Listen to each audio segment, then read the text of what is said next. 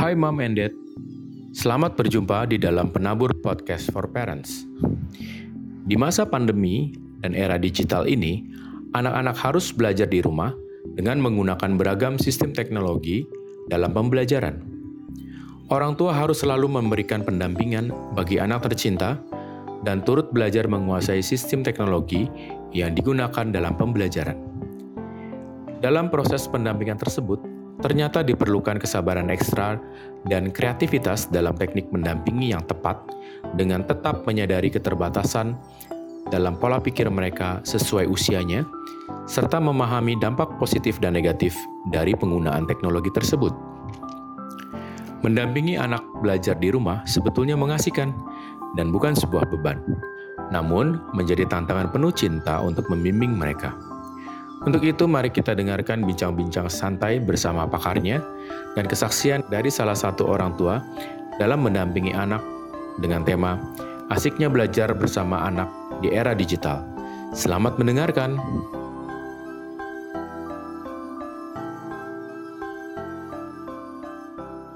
and bagaimana kabar hari ini? Semoga kita semua sehat dan tetap semangat. Saya, Maria Dewi Irawati, pada hari ini akan memandu bincang pagi kita seputar parenting dan PKB N2K yang diselenggarakan oleh PH BPK Penabur bekerja sama dengan BPK Penabur Bogor. Dan topik kita pada pagi hari ini adalah asiknya belajar bersama anak di era digital. Sebelum kita melanjutkan acara pagi ini, kita akan berdoa terlebih dahulu. Moms and dads, mari kita berdoa. Tuhan, kami mengucap syukur kepadamu. Terima kasih atas anugerahmu yang kau berikan pada kami di pagi hari yang indah ini.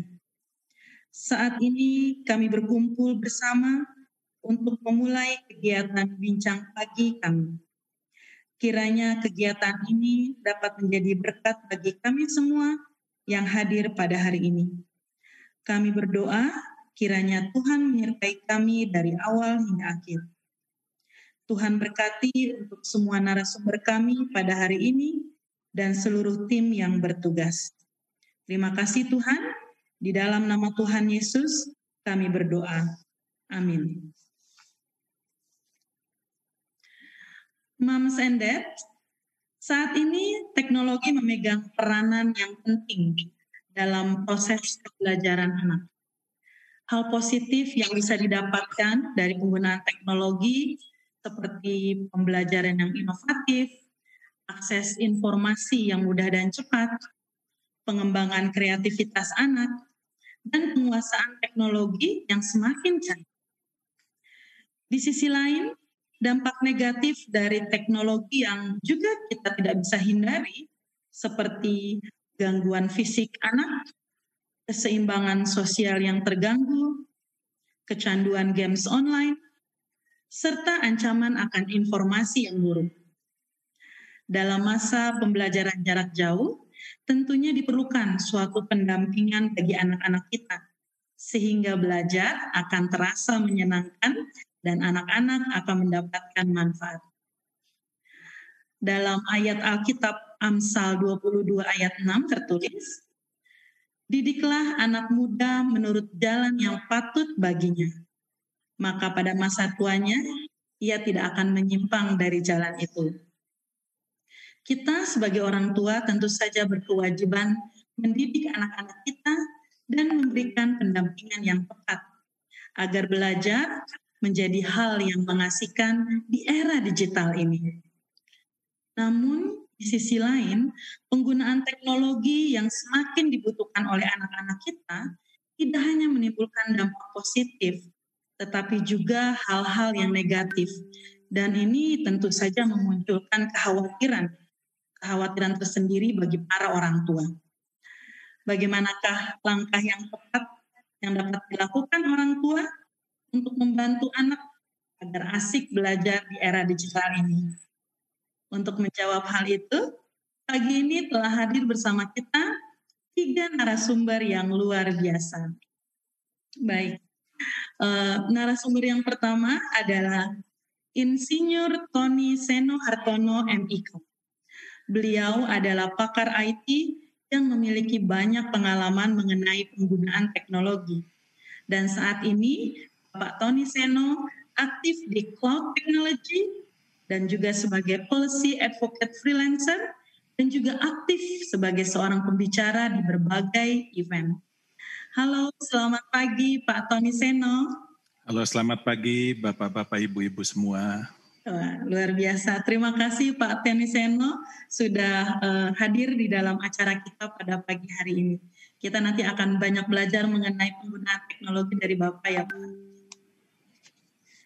Baik, untuk pembicara yang berikutnya adalah Bapak Agus Gunawan dari BPK Penabur Bandung dan juga sekaligus Sekretaris Pokja PKBN 2K BPK Penabur.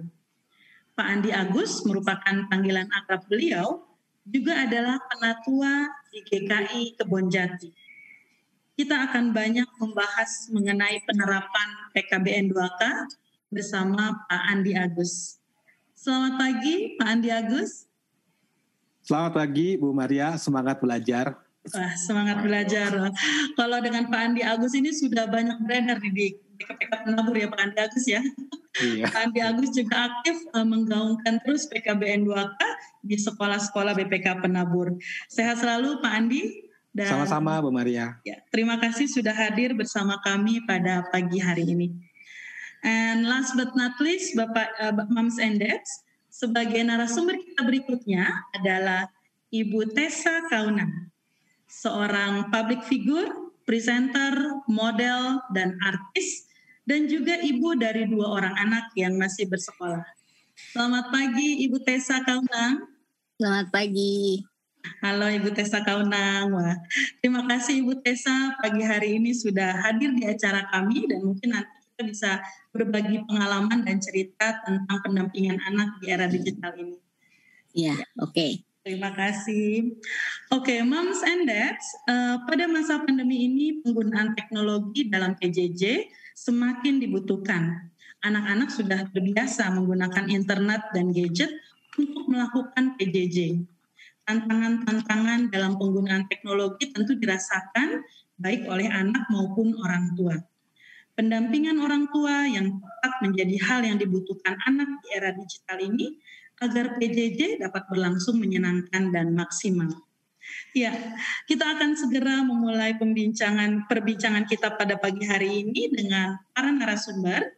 Silakan jika moms and dads ingin mendengarkan bincang pagi sambil menikmati teh atau kopi pagi.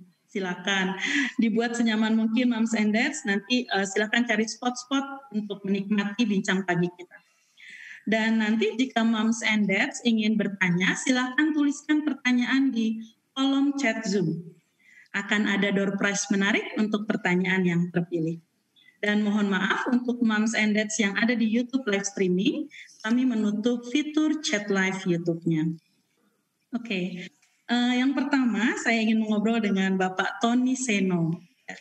Kalau saya baca CV Pak Tony Seno ini sungguh luar biasa. Wah, sudah banyak sekali pengalaman Bapak Tony dalam hal pengembangan sistem teknologi dan kita tidak uh, sudah tidak kita ragukan lagi bahwa Bapak Tony Seno ini uh, ahli dalam bidang teknologi dan juga Bapak Tony adalah orang tua dari anak yang masih bersekolah. Ya, uh, Pak Tony Seno terkait dengan era digital dan perkembangan teknologi yang semakin berkembang pesat, eh, bagaimanakah Bapak memandang peran teknologi di dalam proses PJJ ini, Pak, khususnya bagi anak-anak kita? Baik, eh, terima kasih atas pertanyaannya. Jadi kita itu masuk ke era PJJ ini memang tidak disengaja ya. Kita tidak ada pilihan karena adanya pandemi COVID seperti ini, sehingga anak-anak atau siapa pun itu eh, harus bisa menjaga jarak dan sebagainya. Dan cara terbaik adalah kita berdiam di rumah. Nah, sekarang masalahnya kalau kita berdiam di rumah, bagaimana anak-anak itu bisa sekolah? Nah, eh, dengan adanya tekanan waktu, keterbatasan eh, fasilitas, infrastruktur, dan sebagainya, maka kemudian dipilihlah cara bahwa pembelajaran bisa dilakukan di rumah dengan menggunakan teknologi. Jadi salah satu teknologi itu menggunakan misalnya video conference. Ya, jadi itu salah satu hal yang sangat mungkin pada saat ini adalah melakukan video conference dari sisi kurikulum sendiri mungkin uh, kementerian juga tidak sempat mengubah kurikulum ya dengan adanya pandemi seperti ini sehingga dilakukanlah adaptasi sebisa mungkin jadi kurikulumnya tetap harusnya tatap muka tetapi sekarang diganti dengan teknologi.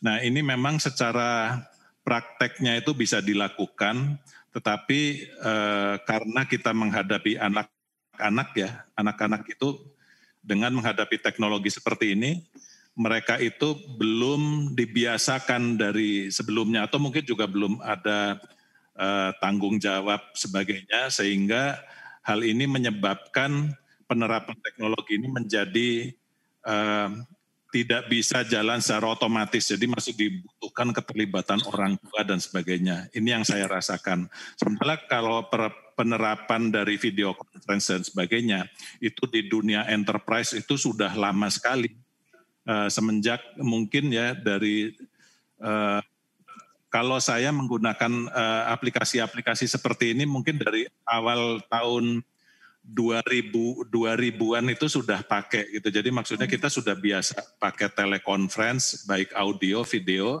dan uh, secara culture di di enterprise itu kita sudah sudah biasa bahwa kalau kita video conference seperti ini harus fokus, tidak boleh chatting, apa namanya, kita bikin sesinya sesingkat mungkin dan sebagainya. Tapi kalau di sekolah hal itu mungkin belum belum bisa. Jadi itu yang mungkin saya lihat ya, ada banyak hal di luar dari teknologi yang harus diperhatikan gitu. Oke, baik Pak Tony Seno. Iya, uh, menarik sekali ketika uh, Pak Tony berkata bahwa uh, ketika anak belum terbiasa dengan teknologi ini bahkan mungkin belum ada tanggung jawab maka dibutuhkan memang pendampingan yang tepat begitu ya Bapak Tony. Kalau dari Bapak Tony sendiri apakah dari penggunaan teknologi ini ada dampak-dampak yang ditimbulkan bagi anak baik itu positif maupun uh, negatif Baik, uh, jadi anak-anak itu mereka merupakan generasi digital native. Nah, jadi mereka tuh begitu lahir sudah sangat familiar dengan digital. Jadi uh, mereka menggunakan perangkat digital itu lebih mahir daripada kita generasi yang lebih tua. Nah, sehingga banyak sekali yang saya perhatikan bahwa orang tua itu akhirnya kewalahan atau bahkan menjadi korban bagi anak-anaknya yang jauh lebih cepat mengadopsi teknologi digital. Uh, saya sendiri selalu aktif di dunia digital, saya merasakan hal tersebut sewaktu anak saya itu diekspos dengan teknologi yang begitu intens ya, karena pembelajaran jarak jauh ini menggunakan komputer. Uh, kalau sebelumnya saya bisa menerapkan bahwa anak-anak menggunakan gadget hanya satu jam misalnya sehari. Sekarang tidak bisa karena anak-anak harus pakai komputer selama belajar. Nah itu membuat mereka menjadi seperti apa namanya hilang kendali gitu ya kayak mendapat uh, apa taman bermain yang sangat luar biasa. Nah uh, saya uh, saya juga melihat bahwa uh, dunia internet itu merupakan tempat yang sangat sangat berbahaya sekali untuk anak-anak uh, dan juga untuk orang-orang yang literasinya kurang ya dan orang-orang yang belum terbiasa bebas nah itu sangat berbahaya sehingga saya menerapkan banyak sekali batasan-batasan untuk anak-anak saya. Nah, karena saya uh, cukup mengetahui fasilitas uh, komputer dan sebagainya, maka saya lakukan banyak hal. Jadi pada intinya adalah make sure anak-anak itu selamat kalau menggunakan komputer. Kalau mereka itu sedang melakukan pembelajaran di, ya, di sekolahnya, maka mereka harus fokus ke bahan belajarnya itu. Mereka tidak chatting, mereka tidak main game, anak-anak itu kalau misalnya orang tuanya nggak kelihatan, mereka pasti langsung bermain ya, entah itu chatting, entah main game, entah mereka buka uh, file apa di komputernya bermain-main gitu, begitu orang tuanya kelihatan langsung switch dengan sangat cepat sehingga orang tuanya juga tidak tahu. gurunya juga tidak akan tahu karena pandangan mata anak itu ke layar komputer. Seperti saya sekarang melihat layar komputer, Bapak Ibu mungkin melihat saya eh, apa namanya aktif bicara seperti ini, tapi tidak tahu apa yang saya lakukan. Barangkali saya lagi nonton film sebetulnya. nah itu yang yang saya lakukan. Jadi saya eh, apa namanya membuat komputer komputer anak saya itu bisa terkontrol dari jarak jauh bisa mengetahui apa yang mereka lakukan. Kalau saya kerja, sesi mereka bisa direkam untuk lakukan audit uh, setelahnya dan sebagainya. Ada beberapa hal yang mungkin Bapak Ibu di sini sebagai orang tua itu mungkin bisa mencobanya nanti. Uh, ada beberapa hal juga mungkin yang perlu dibantu karena saya yakin tidak semua Bapak Ibu itu bisa mengoperasikan komputer lebih dari sekedar user normal ya. Maksudnya kita bisa melakukan pemrograman dan sebagainya. Nah itu yang saya rasakan anak-anak itu beradaptasi sangat cepat dan saya monitor, saya melakukan pemblokiran ini mereka langsung bisa mencari celahnya. Jadi mereka mencoba-coba sekali, dua kali, sepuluh kali, dua puluh kali, kemudian mereka mendapatkan hal yang lain lagi, mereka sibuk lagi di situ. Jadi perhatiannya sangat mudah terpencar. Nah, eh, anak-anak ini secara natural itu karena mereka digital native, mereka sudah terbiasa eh, multitasking. Jadi mereka bisa mengerjakan banyak hal dalam satu saat, sementara kita mungkin yang generasi makin tua ya, satu hal pada satu saat. Nah, anak-anak itu jadi sambil belajar mereka main game A, chatting B, terus uh, memainkan apa lagi jadi ada banyak sekali di komputernya. Nah, saya bisa lakukan supaya mereka fokus jadi semua aplikasi yang tidak ada tidak relevan itu saya bisa matikan dari jauh. Uh, tapi saya tidak lakukan uh, dua apa namanya terus-menerus ya karena hanya kadang-kadang saja saya juga melihat bahwa teknologi itu hanya sekedar alat jadi di sini dibutuhkan pendampingan orang tua. Orang tua harus hadir dekat anak-anak, ayah dan ibu harus bekerja sama.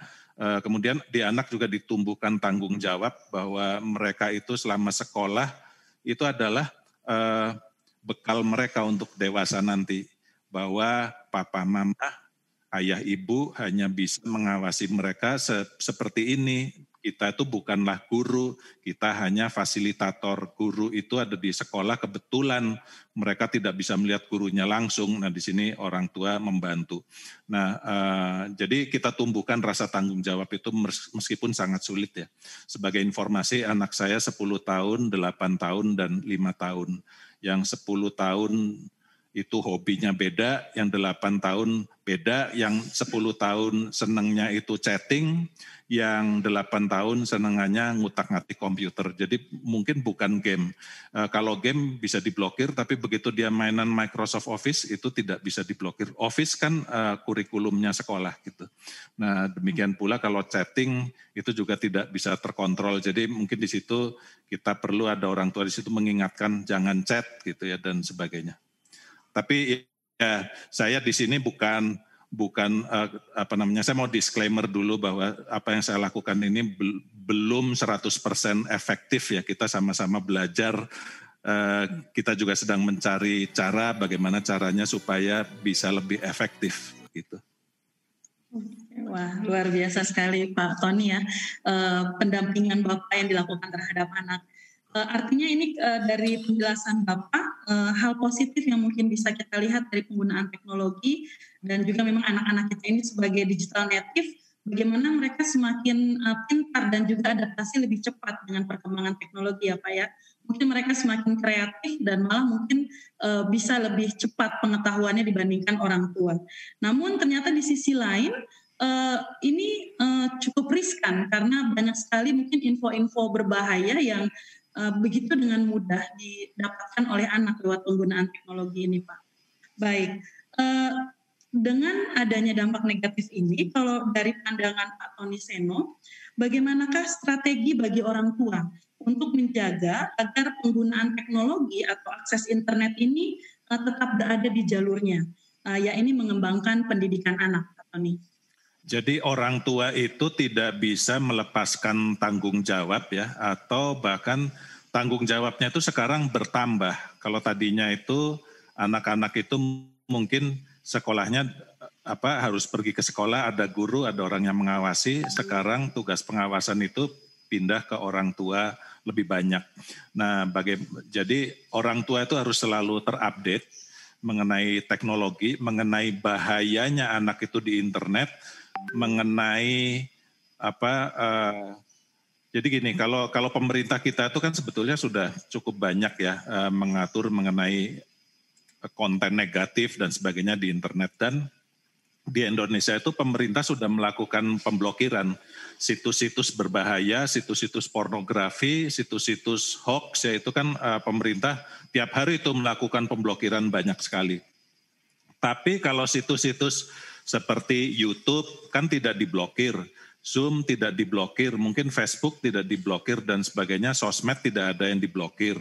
Uh, search engine seperti Google, uh, Bing dan sebagainya tidak ada yang diblokir Nah, uh, memang ada apa namanya ada best practice bahwa anak-anak itu diberi user ID, kemudian dikasih umur di situ dengan usia yang sudah diketahui oleh mesin pencari atau sosmed, mereka itu bisa melakukan pemblokiran secara otomatis. Jadi kalau anak itu usianya di bawah katakanlah 13 tahun, maka dia tidak bisa masuk ke sosmed. Kalau anak itu di bawah sekian tahun, dia tidak masuk ke search engine. Nah, itu bisa dilakukan tetapi uh, standar kita, standar Indonesia dengan standar uh, produsen itu yang biasanya dari dari apa Amerika atau dari Eropa itu berbeda. Jadi kalau yang menurut kita itu berbahaya, menurut mereka tidak. Nah, uh, dan banyak konten-konten sebetulnya misalnya begini, cari di search engine tentang anak SMA mungkin yang muncul itu bukan ya bukan bayangan anak-anak mengenai kalau di SMA itu seperti apa, tapi banyak konten-konten negatif juga di situ. Nah dari sisi mesin pencari sendiri sangat sulit memfilter anak SMA karena ini pencarian yang sangat umum gitu. Kalau misalnya anak kalau SMA itu diblokir, nanti SMA BPK nggak kelihatan di situ. Jadi diprotes lagi sama BPK. Nah makanya orang tua juga harus aware. Makanya yang saya lakukan di sini saya membuat blacklist uh, karena uh, apa namanya fitur-fitur itu sebetulnya ada di sistem operasi, cuman kita uh, perlu mengetikkan secara manual. Misalnya kita blacklist saja Google apa www.google.com itu saya blacklist. Kemudian uh, www.bing.com saya blacklist. Roblox.com saya blacklist. Jadi banyak yang saya lakukan blacklist sehingga anak-anak itu pada saat dia mencoba keluar dari pelajaran sekolah dia tidak bisa, dia harus fokus. Nah, uh, saya juga melihat bahwa anak saya itu belum memerlukan mesin pencari, jadi itu pak, saya blokir. Nah, jadi orang tua harus aware seperti itu dan banyak hal yang eh, PR yang harus dilakukan. Mungkin nanti uh, dari BPK juga bisa menerbitkan suatu panduan ya, bagaimana orang tua itu supaya anak-anaknya lebih aman dan barangkali juga dari BPK bisa membantu kalau ada yang merasa kesulitan karena memang betul bagi orang tua ini masanya sangat sulit, bagi orang tua yang sangat melek itu pun sulit, apalagi orang tua yang tidak melek itu bahkan mungkin tidak tahu anaknya itu dalam bahaya gitu. Jadi uh, cuman ada positifnya, positifnya anak itu jadi tahu tahu ini tahu itu kita juga terkejut-kejut mereka Betul. kok bisa tahu ya tahu ini tahu itu gitu tapi karena anak-anak ini meskipun mereka digital native, mereka lebih cepat belajar dari kita dan mereka pasti akan lebih sukses nantinya. Cuman mereka belum punya pengalaman. Nah mungkin itu di luar bidang saya. Jadi anak-anak yang tidak punya pengalaman itu dia menjadi sangat rentan kalau kita lepas. Jadi itu kayak anak-anak jalan di terminal bis gitu sendirian anak kecil nih. Ya, kalau misalnya di dunia nyata kan kita temani dia, kita jaga dari orang-orang yang yang apa uh, yang ada di situ. Tapi kalau misalnya di internet siapa yang menjaga? Nah, jadi itu yang harus diperhatikan. Jadi ini tapi ini memang tahapan yang harus dilalui. Jadi kita hanya perlu ini aja memastikan mereka tuh selamat ya, uh, menanamkan tanggung jawab Kemudian uh, kita sama-sama belajar karena dari anak-anak juga saya jadi mengetahui tren anak-anak sekarang itu ngapain, anak-anak melakukan apa, dan mungkin saya juga bisa mem, apa namanya mendapatkan banyak hal yang baru seperti misalnya, oh harusnya begini, oh kalau dulu itu kita lakukan begini tidak efektif karena ternyata anak-anak uh, seperti ini perilakunya kayak gitu. Baik, menarik sekali Pak Tony. Terkait dengan penjelasan Bapak, apakah ada uh, tadi kan Bapak menerangkan banyak sekali parental control yang bisa dilakukan.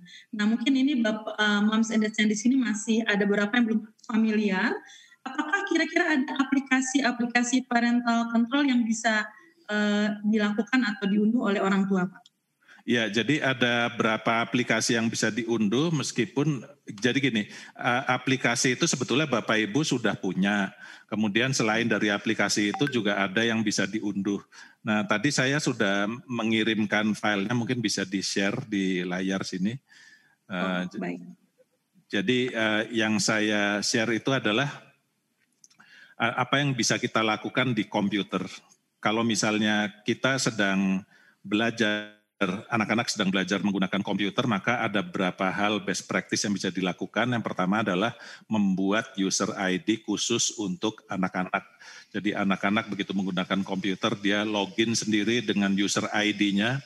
Nah, dengan user ID itu orang tua bisa melakukan pengontrolan menggunakan parental control. Nah, menggunakan parental control ini Eh, kalau misalnya kita menggunakan Windows atau menggunakan Apple ya itu sudah ada fasilitas parental control. Cuman pengalaman saya uh, pengalam, uh, parental control bawaan dari sistem operasi itu biasanya kurang bagus, kurang bagus. Kadang-kadang bagi gitu ya ada bugsnya karena uh, mereka memang tidak fokus untuk melindungi anak-anak, mereka tidak fokus untuk membatasi anak-anak, bahkan anak-anak kalau perlu dijejali game gitu. Jadi itu bagus untuk bisnis mereka. Nah, sehingga uh, alternatif yang saya dapatkan yang lebih baik itu adalah menggunakan uh, aplikasi uh, aplikasi ketiga ya.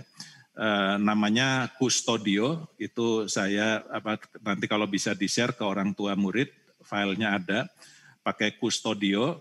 Nah itu uh, fasilitasnya orang tua itu lebih bebas membatasi anak-anak. Jam berapa anak-anak bisa pakai komputer jam berapa harus keluar, aplikasi apa yang bisa digunakan dan sebagainya. Tapi uh, kalau membatasi aplikasi itu premium dan itu berbayar.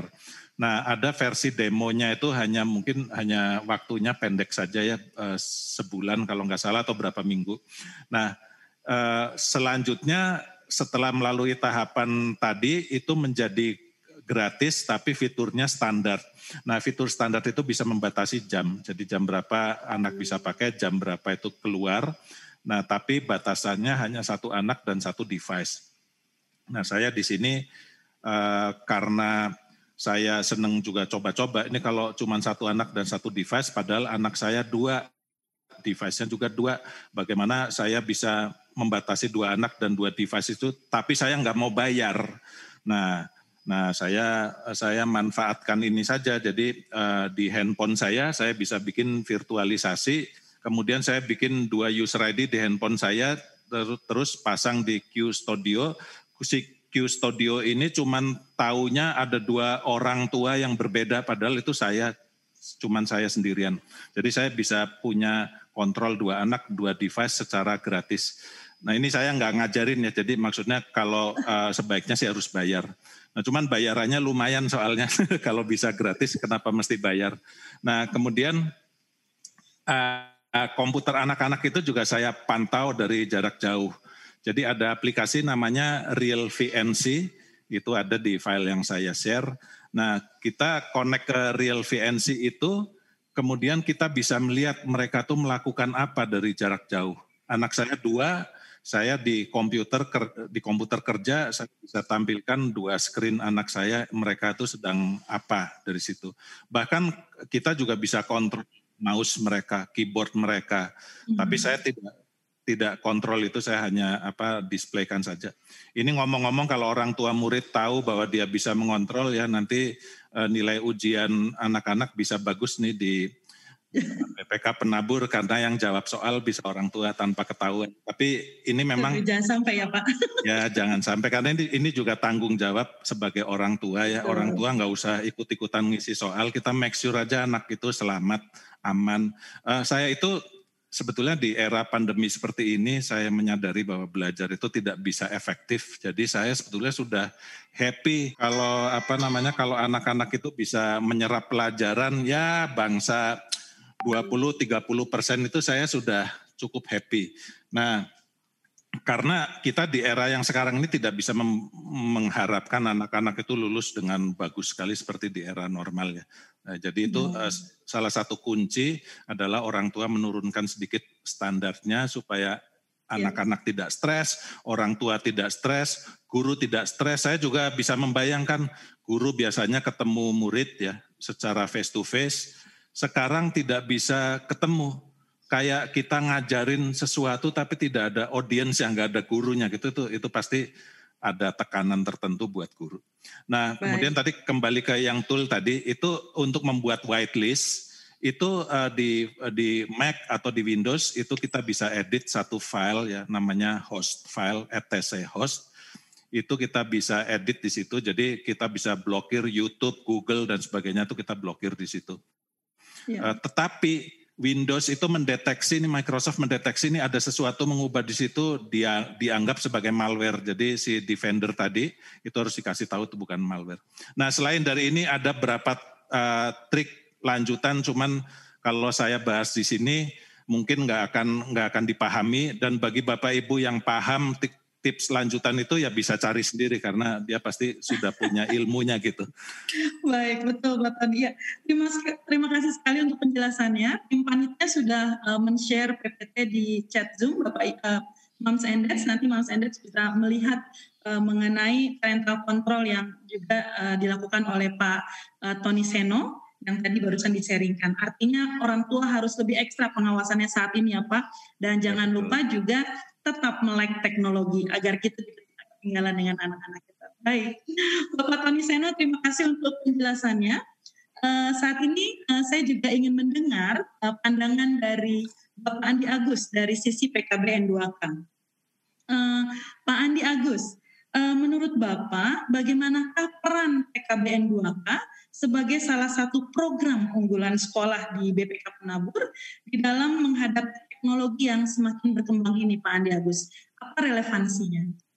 Ya, uh, tema hari ini kan cukup menarik ya. Ketika saya bagikan flyer uh, tema kita hari ini, beberapa teman saya langsung komen ya, uh, ini beneran asik belajar bersama anak di era digital gitu ya. Jadi karena mereka merasakan bahwa uh, memasuki masa era digital ini kan semua orang tua stres kelihatannya ya. Uh, anak di rumah, bahkan ada beberapa yang bilang ini kapan sih sekolah dimulai lagi gitu? Kapan pandemi ini berakhir? Kalau bisa sih mereka di sekolah aja. Kalau di rumah kita pusing gitu ya, uh, melihat anak-anak kita uh, mereka eh, nggak uh, bisa mengikuti dengan baik dan sebagainya seperti Pak Tony bilang gitu ya. Nah, uh, Bapak Ibu sekalian kalau kita bicara uh, konteks PKB yang 2K tadi sudah dimulai dengan Amsal 22 ayat 6. Uh, Didiklah anak muda menurut jalan yang patut baginya, maka pada masa mudanya, ya, masa tuanya ia tidak menyimpang dari jalan itu. Ya, kata mendidik ini menarik Bapak sekalian ya, karena kalau dalam bahasa aslinya itu uh, diartikan mengenalkan anak kepada Allah dan kehendaknya. Ya, kata didik itu bukan menyekolahkan, tapi hmm. mengenalkan anak kepada Allah dan kehendaknya dan akar kata yang sama itu uh, meningkatkan kegemaran akan. Jadi meningkatkan kegemaran akan apa kehendak Allah uh, dan yang harus terjadi dalam hidupnya. Maka itu uh, mestinya kita mulai memahami gitu ya bahwa uh, belajar itu juga bagian dari uh, proses uh, mereka mengenal Allah. Artinya belajar itu mestinya jadi berkat. Mereka pahami sebagai berkat bukan beban. Ya, ini ada pemahaman yang menurut saya saat ini salah nih. Ya, ketika uh, semua uh, ketika memandang proses belajar ini sebagai uh, proses yang tujuan akhirnya itu hasil atau nilai. Padahal yang paling penting itu adalah proses ya.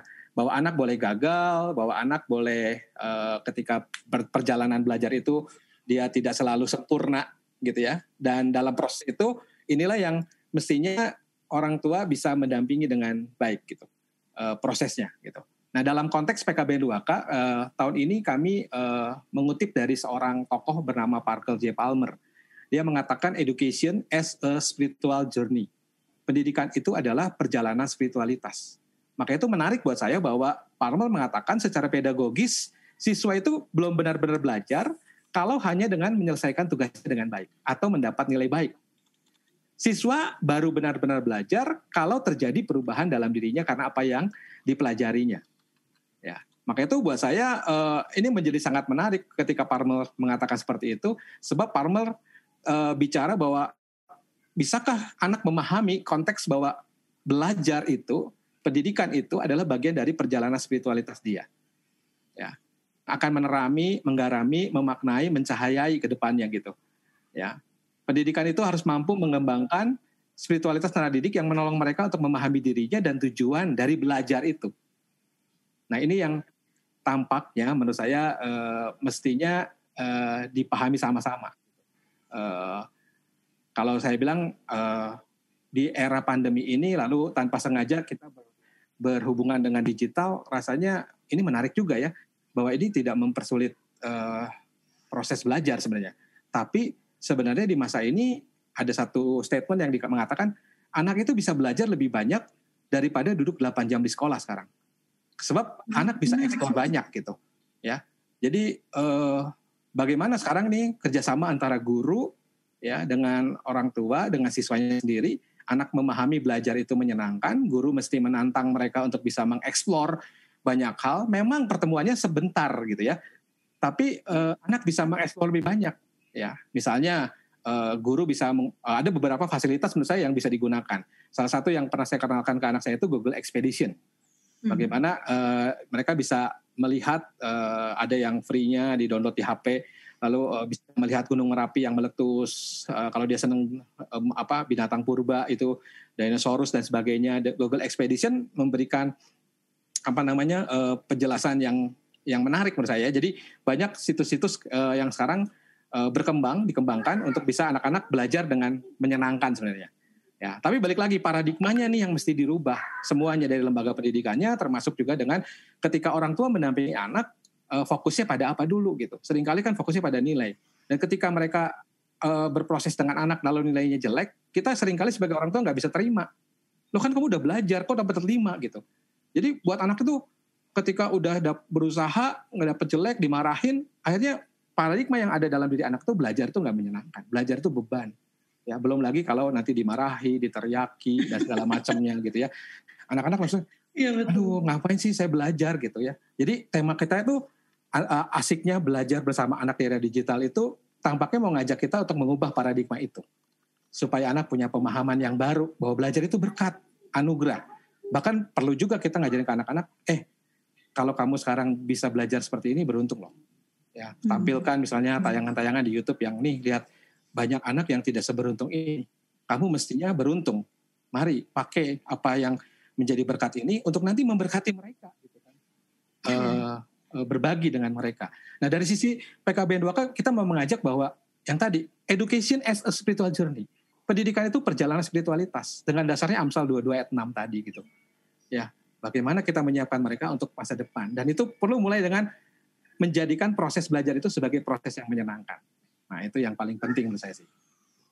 Okay, it's very insightful, uh, Pak Andi Agus apa yang baru saja Bapak jelaskan bagaimana uh, edi, uh, pendidikan itu menjadi uh, perjalanan spiritual bagi anak. Dan Betul. salah satu caranya adalah dengan mengubah paradigma orang tua juga hmm. agar uh, menjadikan belajar ini sebagai suatu berkat begitu ya Pak ya, ya. sehingga belajar menjadi hal yang menyenangkan. Dan tentu saja dalam perjalanannya uh, kita berharap terjadi perubahan yang memang berasal dari anak itu sendiri very insightful and very thoughtful Pak Andi Agus.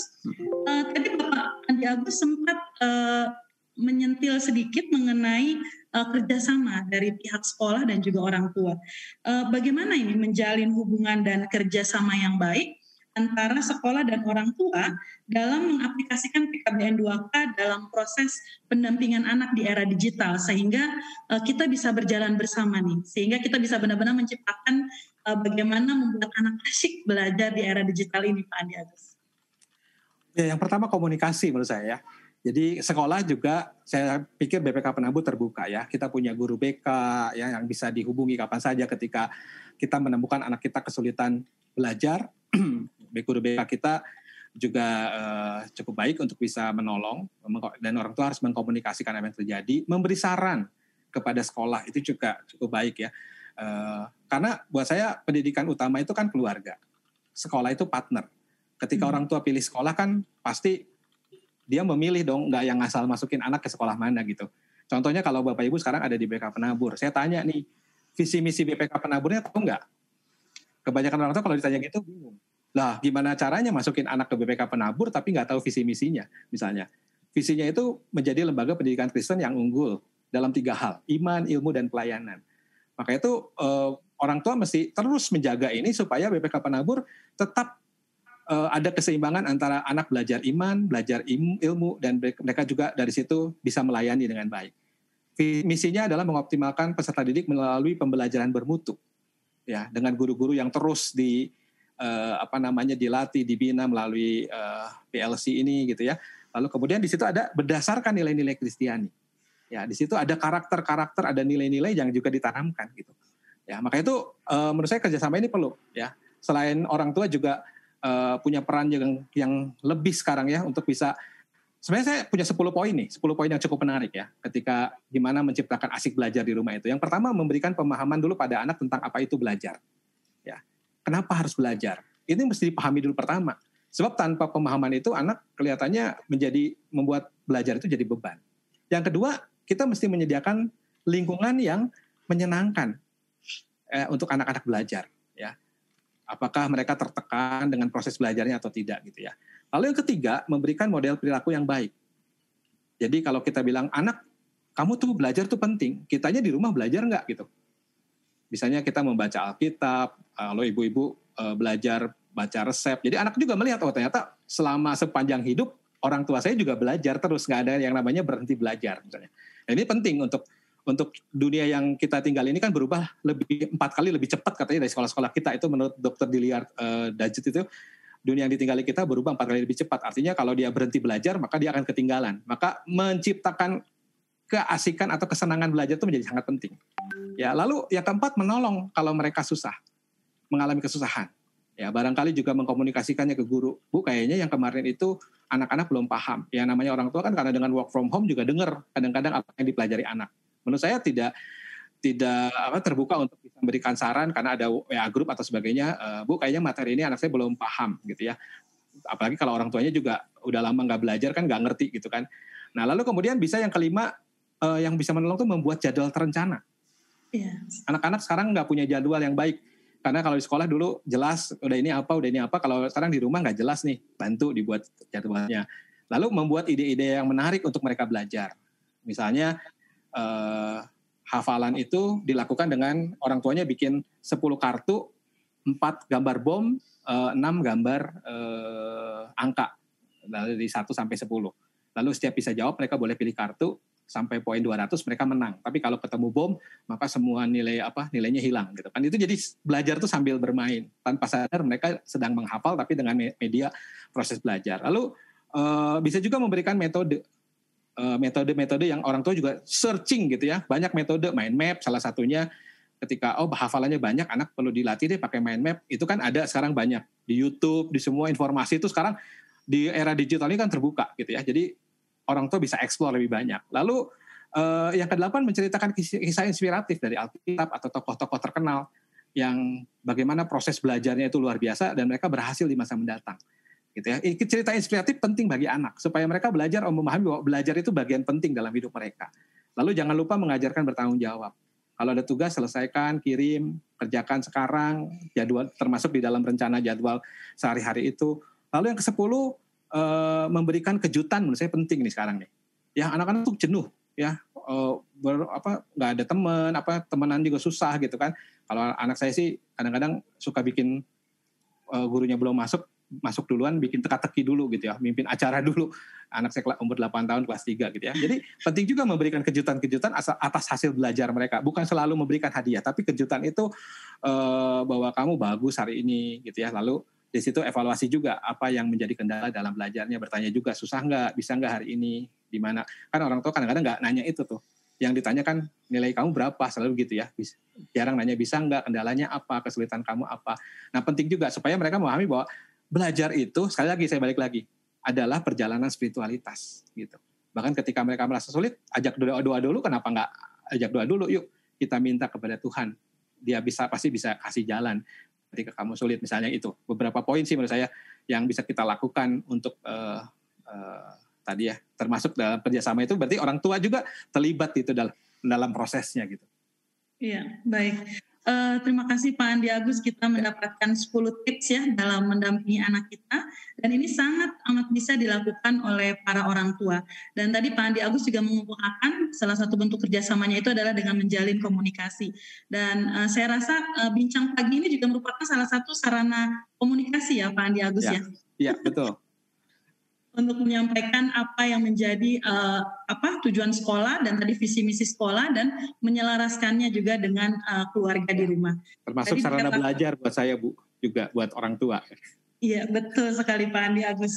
Dan bagaimana keluarga menjadi uh, sebenarnya adalah pendidikan utama bagi anak dan sekolah sebagai uh, partner. Menyambung dengan Pak Tony Seno tadi uh, bagaimana orang tua juga harus melek teknologi dan mau belajar ya tadi Pak Andi Agus bilang carilah metode-metode belajar yang baik. Kalau mau menghafal mungkin kita bisa belajar tentang mind map dan lain sebagainya.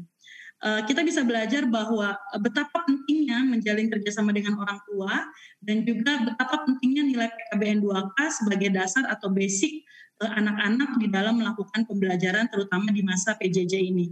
Nah, terakhir Pak Andi Agus, kalau misalnya PKBN 2K ini menjadi nilai yang penting, uh, menurut Andi Agus mengapa nilai ini tetap penting untuk orang tua pahami dan terapkan di dalam proses uh, pendampingan anak ini terutama di era digital ini Pak Andi Agus. Tadi yang Pak Tony katakan juga menarik ya, dunia digital itu uh, sekarang ini menolong, sangat banyak menolong.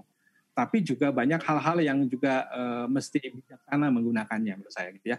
Maka menurut saya nilai-nilai itu menolong anak-anak uh, untuk bisa uh, mana yang uh, penting buat mereka, mana mereka memilah juga mana yang ini nggak penting, nggak baik untuk mereka gitu ya. Pemahaman-pemahaman itu menjadi uh, menjadi sangat penting, uh, terutama di era digital itu ya. Jadi karena semuanya terhubung, semuanya bisa dieksplor ya.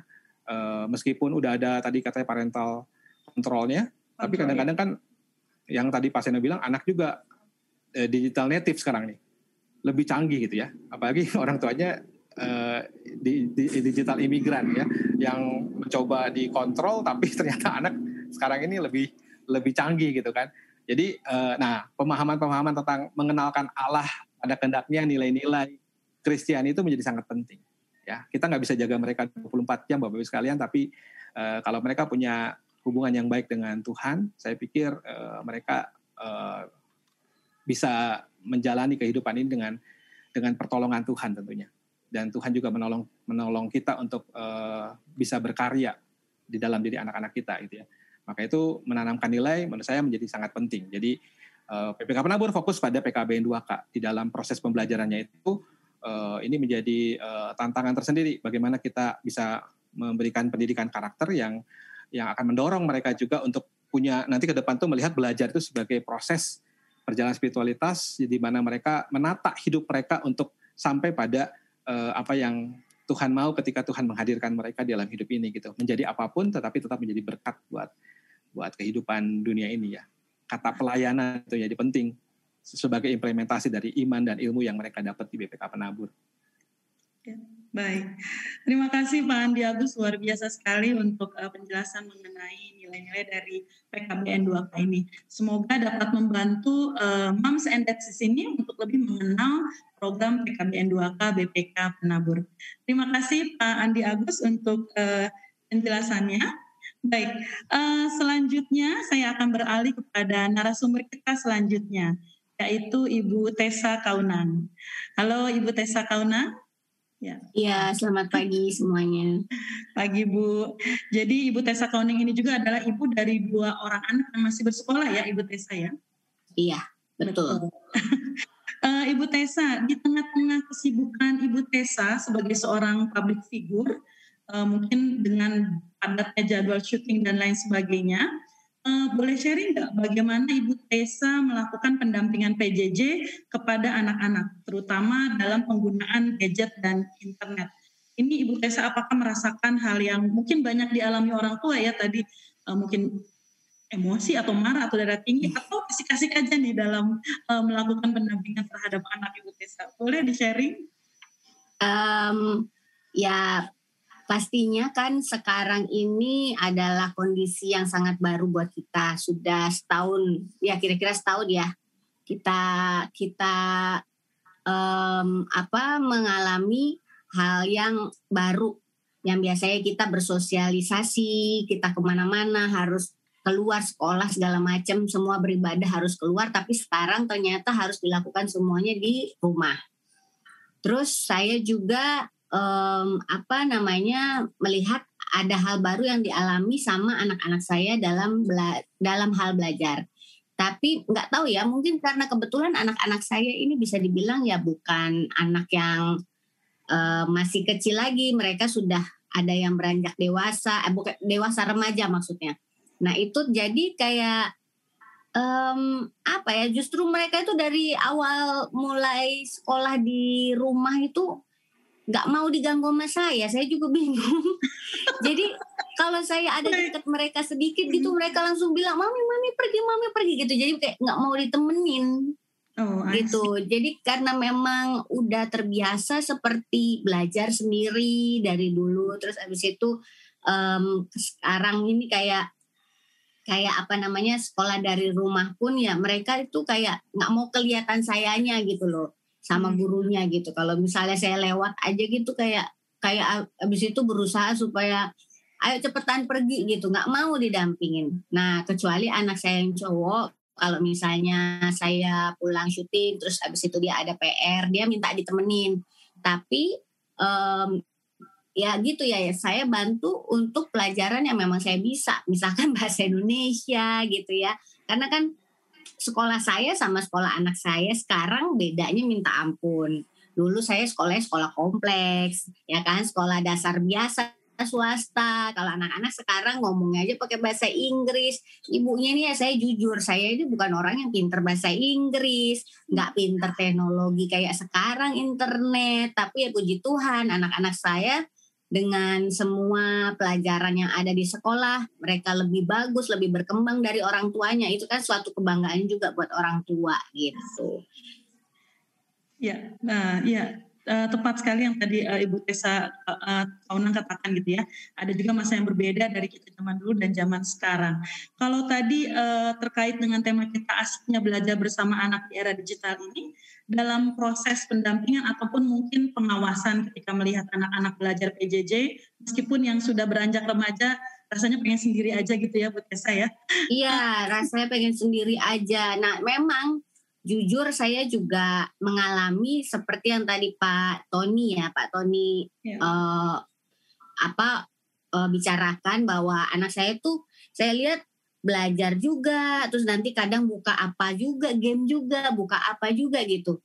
Malah saya mikirnya gini, kok kok bisa ya gitu loh, konsentrasinya pecah-pecah begitu. Malah saya juga bingung malah. Kok bisa ya, ya konsentrasi bisa ke sini, bisa iya. Malah saya pikir ini ini sebenarnya bagus apa enggak gitu. Kadang-kadang kan kita kan kalau saya aja gitu kayak saya nggak bisa gitu konsentrasi. Ya kita sebenarnya perempuan bisa ya bisa multitasking ya sebenarnya ya, tapi kan dalam hal berbeda. Nah ini nih bisa macem-macem gitu, dan itu yang saya saya pikir mungkin ini juga sesuatu yang berbeda yang selama ini kita nggak tahu dari anak kita bahwa sebenarnya dia itu bisa pecah konsentrasi. Kadang kan itu diperlukan juga dengan uh, kondisi yang memang kayak kita selalu tahu bahwa yang namanya laki-laki nggak bisa multitasking, perempuan bisa gitu kan, dan semuanya bisa beres gitu. Kadang-kadang itu diperlukan, tapi untuk baik atau tidaknya saya nggak tahu yang bagaimana gitu membedakannya gitu.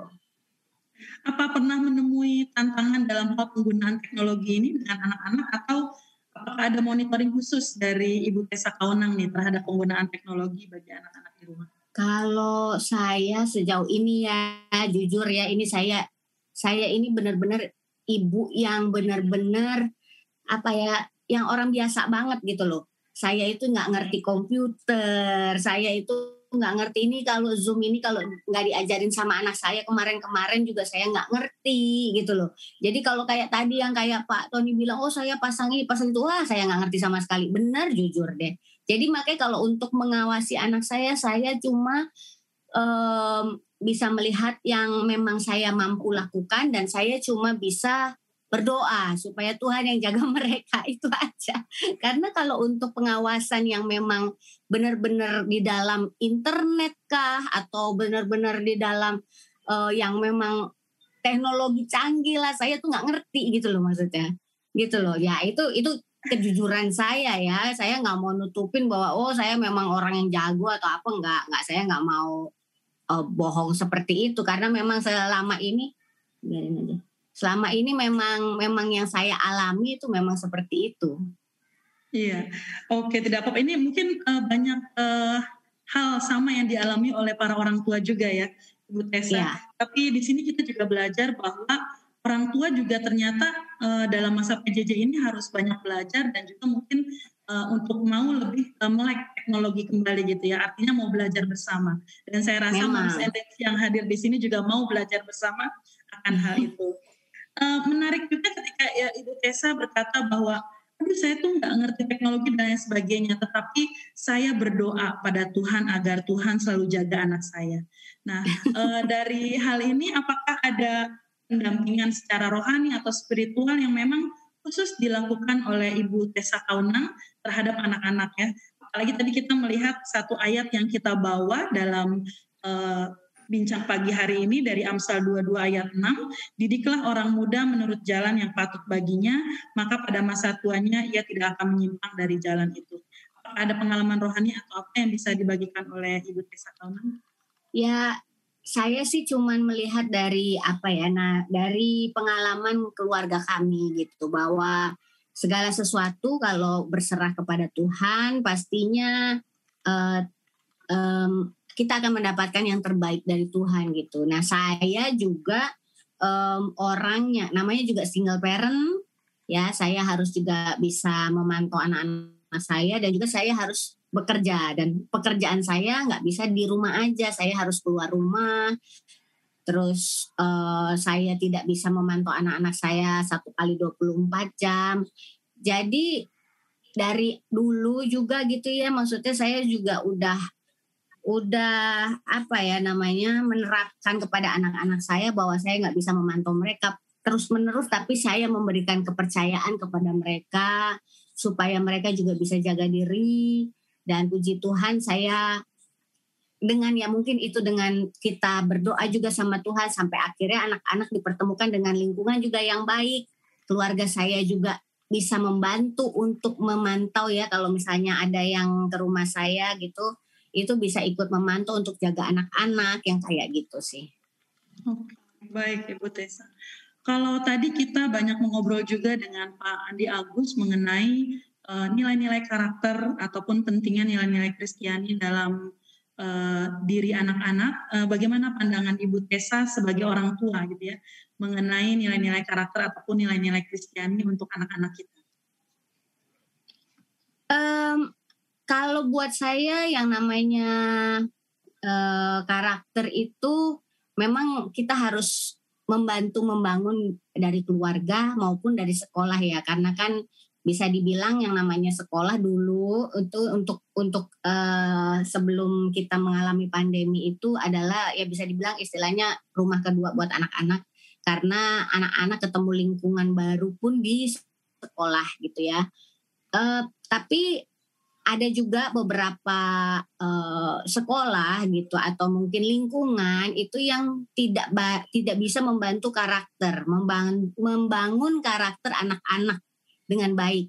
Makanya kita juga sebagai orang tua harus harus waspada juga untuk melihat lingkungan, untuk melihat pergaulan anak-anak kita gitu supaya anak-anak kita bisa bisa mempunyai karakter building yang baik gitu untuk ke depannya karena memang untuk membangun karakter anak-anak itu kan yang diperlukan itu bukan pada saat udah dewasa, justru dari kecil yang kita bangun gitu kan, supaya nanti saat e, mereka dewasa, ya semakin dewasa juga karakternya kayak gitu. Baik, artinya uh, nilai-nilai karakter ini tetap penting dan memang harus sejak dini kita ajarkan. Iya, harus harus harus sudah mulai dibangun dari kecil gitu, dan itu semua sangat-sangat berpengaruh dengan lingkungan lingkungan keluarga kah, lingkungan sekolah kah, lingkungan yang mereka eh, apa mereka ada yang mereka bisa eh, apa ada terlibat di dalamnya gitu loh. Baik, apalagi di masa era digital ini ya, Ibu Tessa Iya, iya betul. Untuk nilai-nilai karakter dan nilai-nilai Kristiani. Ya, uh, terima kasih Ibu Tessa Kaunang untuk uh, sharing dan pengalamannya sebagai orang tua dari anak-anak yang masih bersekolah, bahkan sudah ada yang mulai beranjak remaja gitu ya. Ini menjadi iya. tantangan tersendiri juga dalam melakukan iya, pendampingan uh, di masa PJJ. Baik, Uh, Bapak Ibu narasumber, terima kasih untuk uh, penjelasan dan sharing pengalamannya untuk sesi kita yang pertama. Uh, dan uh, Moms and Dads masih banyak hal lagi yang akan kita bahas pada sesi selanjutnya yaitu uh, sesi tanya jawab.